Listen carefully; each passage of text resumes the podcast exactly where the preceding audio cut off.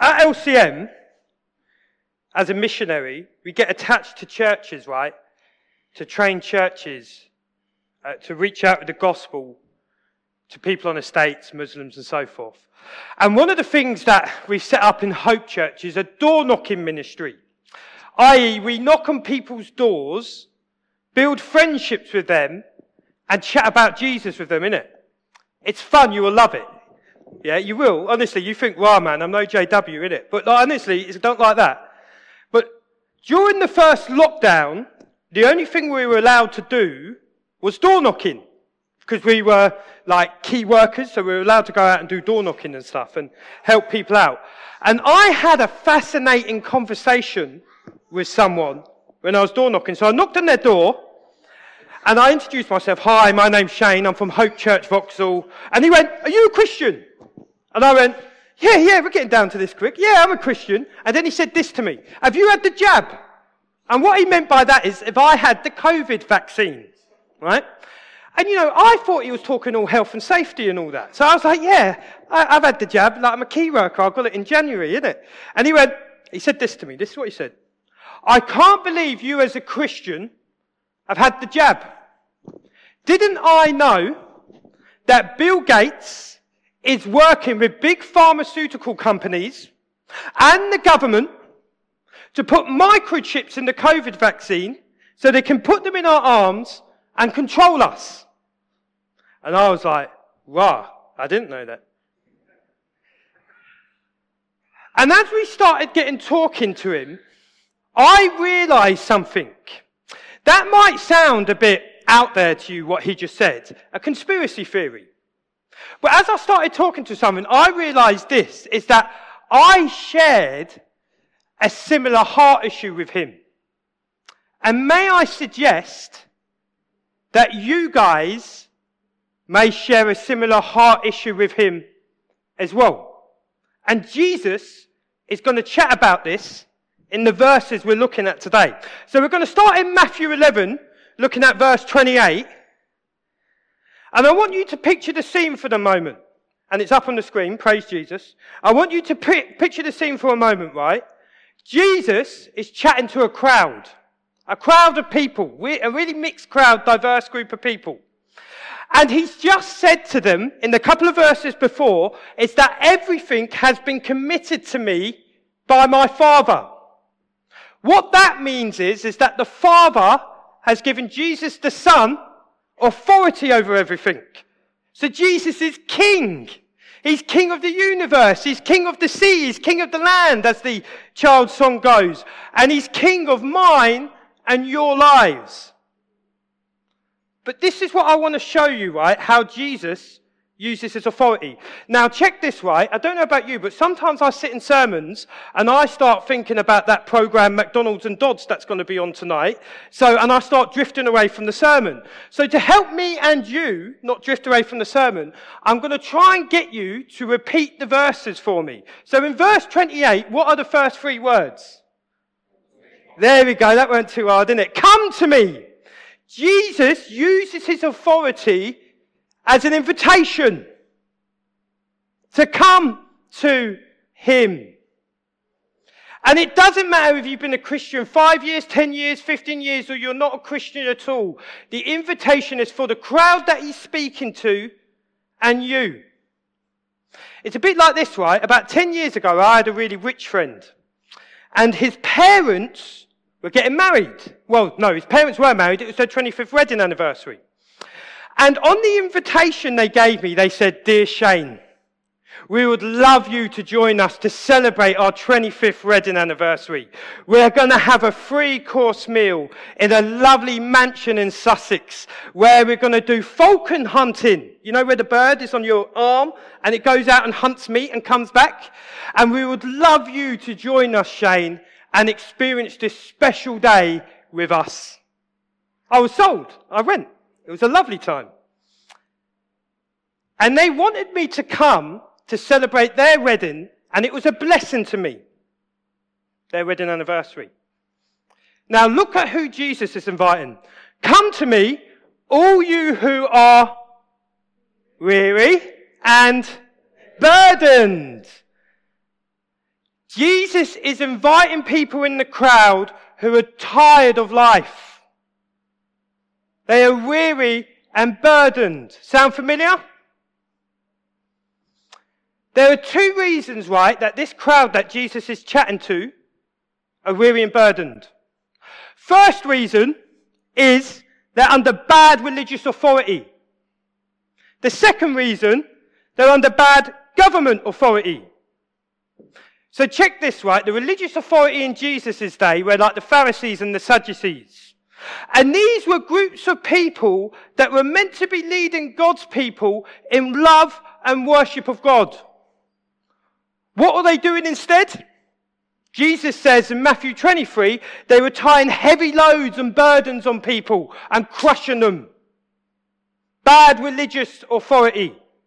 The second reason why these guys are tired of life in the crowd, because it's bad government authority, isn't it? So, the Jews at this time, God's people, were under Roman occupation.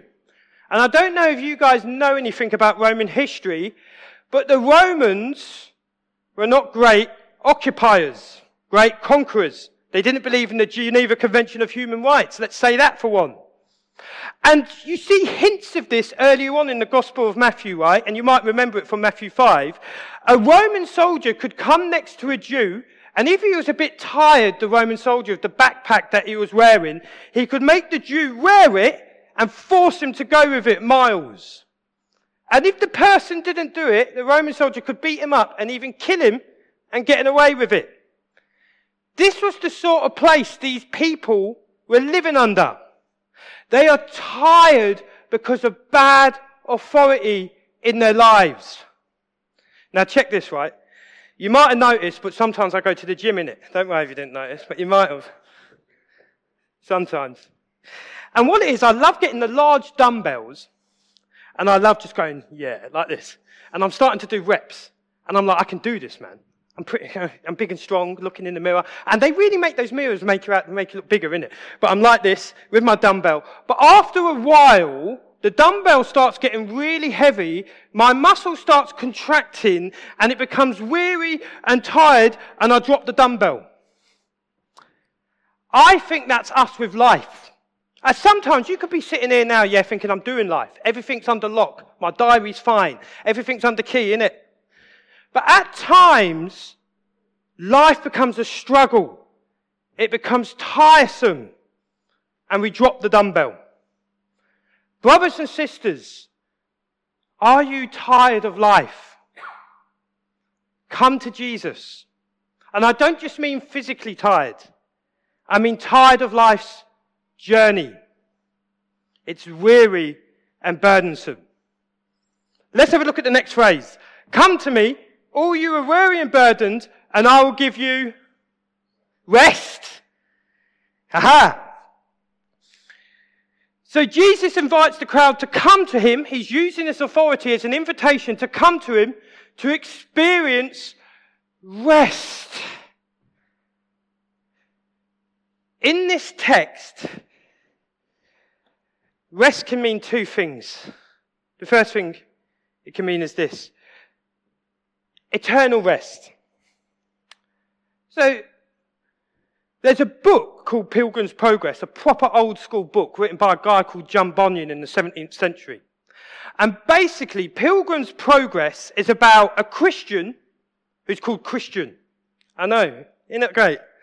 And in Pilgrim's Progress, he's leaving the city of destruction and he's on a journey to the celestial city. And on this journey, lots of things happen to him to try and take him away from the celestial city. So Mr. Legalist comes along and tries to take him off the right path. He crosses this river that's all with sewage and fire, and these hands try and grab him and drag him in it. He ends up in a castle and in a cage that is full of doubt, and it's called the Castle of Doubt. And he's stuck there, and his journey stops. But one thing that gets Christian in the story to the celestial city is thinking about the celestial city itself on the journey. Brothers and sisters, may I suggest is that if we thought about more where we would be with Jesus in the future, that might give us rest in the burdensome and tiresome lives we live today.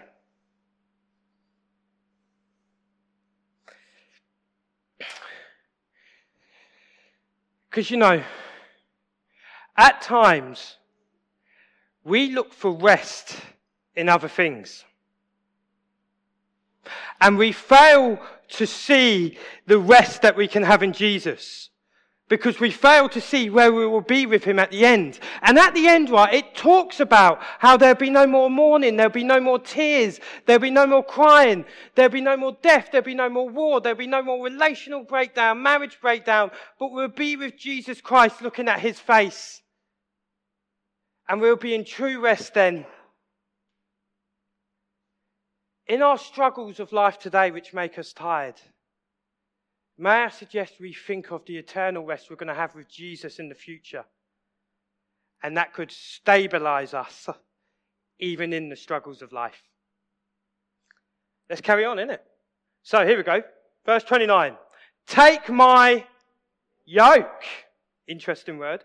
I remember I was doing this with kids once, right? And the kids went, oh, egg yolk. And I went, not quite, but we'll get there, innit? Take my yoke upon you and learn from me now Jesus says to the crowd that they must take his yoke upon him. What on earth's a yoke? So I don't know about you, but I like a bit of Discovery Channel now and then. And sometimes they do like farming programs and all that, innit?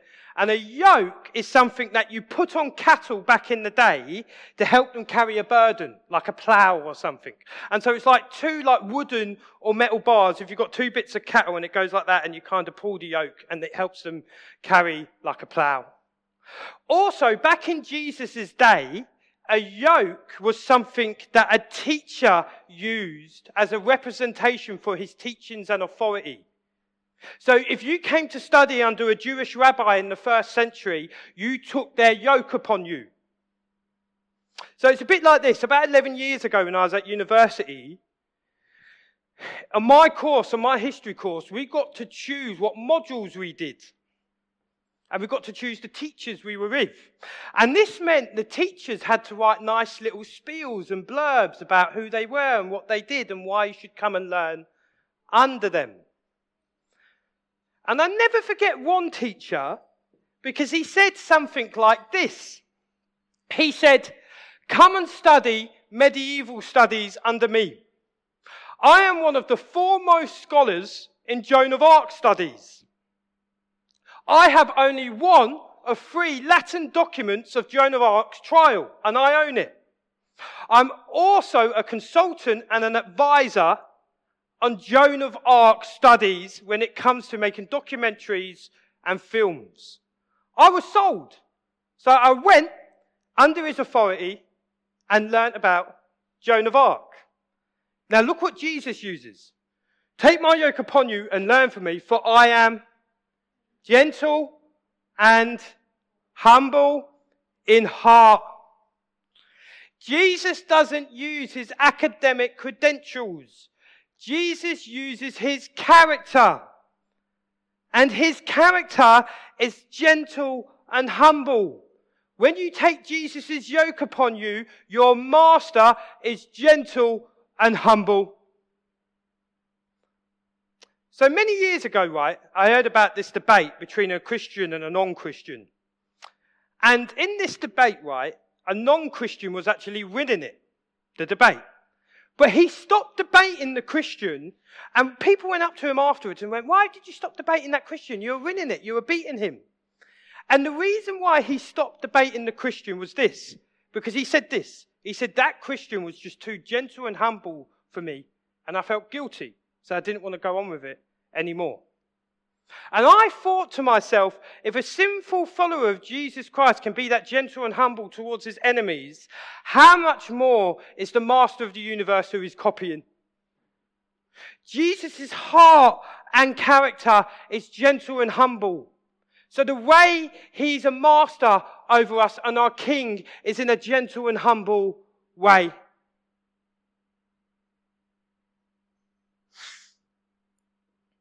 For I am gentle and humble in heart, and you will find rest for your souls. So, second meaning of rest. We can experience rest today by obeying Jesus. Now, that seems like an oxymoron. Because at the start, I was chatting about that guy who I met on doors who was talking about microchips in the COVID vaccine. Do you know what his big issue is after I started chatting to him for longer? Mistrust of authority. He didn't trust people. He didn't trust authorities. He didn't trust the government. He didn't trust the NHS. He didn't trust his doctors. Didn't trust anyone. And I think for many of us, we've had bad experience of, of authority. We've seen people lie, like politicians and so forth. And in our culture now, we see authority in a very negative way. So when I'm telling you, come under Jesus' yoke and obey him, you will experience some rest. You're thinking, nah, man, you're chatting, innit? Sorry, interpretation. No, that can't be true. So I forget I'm not in London. It's a bit like this.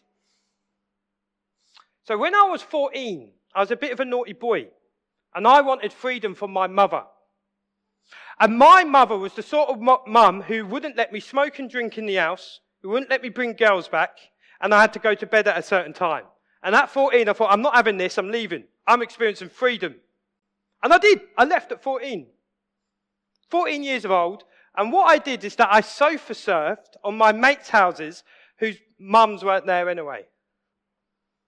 Do you know what? I spent three months doing that. And it was some of the most painful, suffering memories of my life in those three months. Because we had no money or access to money, so we had to steal. And then if we got caught, we got arrested. And I remember one time, me and my mate were so hungry we went without food for two days. We found some bread at the deep depths of his bread basket somewhere or in someone's house. And I remember just picking at it, eating in it, and it was the greatest thing I ever tasted. But what I'm trying to show you there is this. I left my mother's house at 14 for three months because I thought I'd experienced freedom. I could go and meet any girl that I want. I could smoke what I want. I could drink what I want. Fun times. I'm free. It ended up being the most painful moments of my life all because I wouldn't obey my mother. In a similar way, this is what happens to all of us with God. We can sometimes think, yes, I'm going to believe and trust in Jesus, but I won't obey him in this area. We won't experience rest. And we try and look for rest in other areas in our lives. I need a bigger house. Maybe that will give me more rest. I need more money. Maybe that will give me more rest. I need better friends. Maybe that will give me more rest. Or in our culture at large, identities. All this pursuing after identities. Black identity, white identity, gay identity, straight identity. It's a pursuit of happiness and rest. Which in the end, when you reach that and you understand and you cultivate your identity, you realize it doesn't give you the rest and happiness you wanted. Brothers and sisters, we are tired of life and it can, can become wearisome and burdensome. Obeying Jesus and taking his yoke upon us can help us experience that rest today. Last verse. For my yoke is easy and my burden is light. Now, I always struggled with this passage, right? and I tell you why, here we go. I don't know about you, but the last time I tried to love my wife like Jesus loves the church. It was difficult. Hmm? The last time I tried to love my enemy, it was very difficult. The last time I tried, lo- I tried to love my neighbor as myself, it was extremely difficult. Jesus' commands. So, what does Jesus mean here by saying his yoke is easy and his burden is light? when his commands are difficult. Let's be honest, they are. Do you know what? I think Jesus means this. I think because of Jesus' nature, his humble and gentle heart, the way that he applies his commands to your life to train you and me to be like him is in an easy and less burdensome way.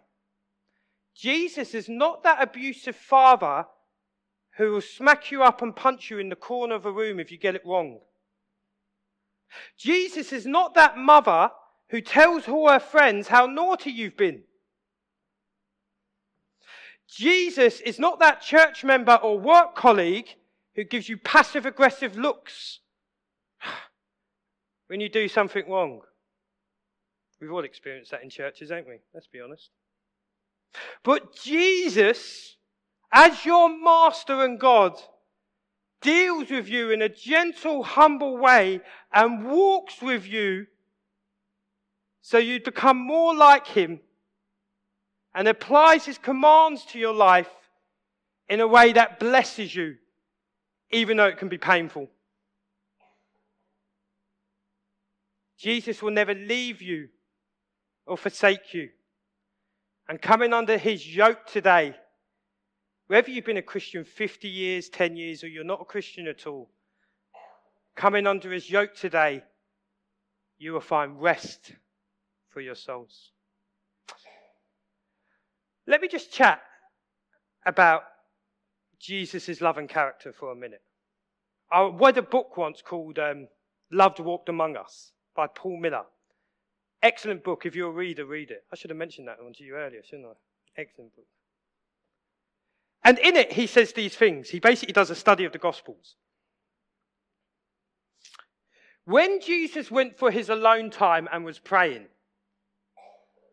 with his Father, people would come to him and disturb him. And you know, if you're anything like me, if someone disturbs me in my alone time, man cave time, it's my personal time, I'm like, what are they doing? Not Jesus. Jesus went off and went and served them in their messy situations. Jesus was the sort of guy who would look at people, have gut wrenching compassion on them, and go and minister to their needs.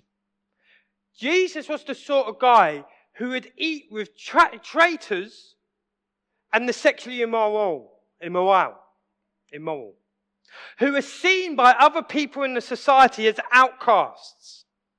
And Jesus would eat with them, become friends with them, serve them, and teach them.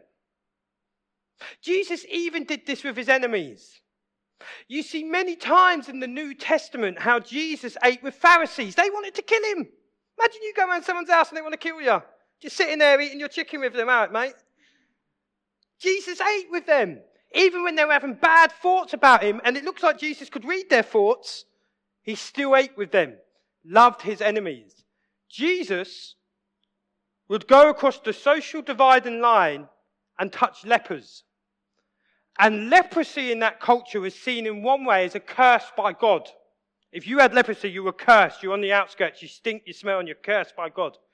Jesus would cross that dividing line and touch them and heal them, and in one sense made himself unclean to take away their uncleanliness. This is the sort of master we're obeying. This is the sort of king we're obeying. Jesus ultimately showed his love on the cross. Because on that cross, Jesus took all our sin inside of his holy body. And it says, it, says in the Gospels is that it went dark. And what that means, darkness there means, is that the Father pouring his wrath on Jesus. And that means for the only time in eternal history, the Father turned his face away and the Son, the, his face away and the Son was alone. Cursed for us, for you, for me. So we may have rest.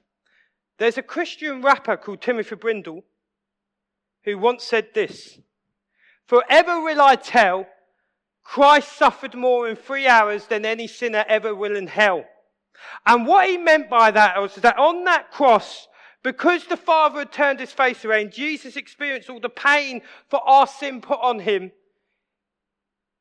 it was sufficient for our sins to be forgiven.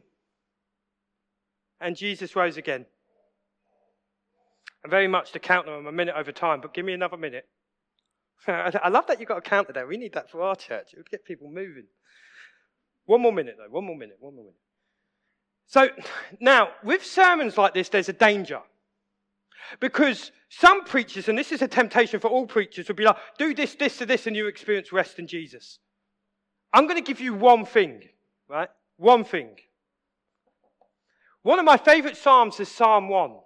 Blessed is the man who does not walk in the counsel of the wicked, who does not stand in the way of sinners, who does not sit in the seat of mockers, but blessed is the man who meditates on God's law day and night. I tell you what he's like. He's like a tree planted by streams of living water whose leaves yield its fruit in time.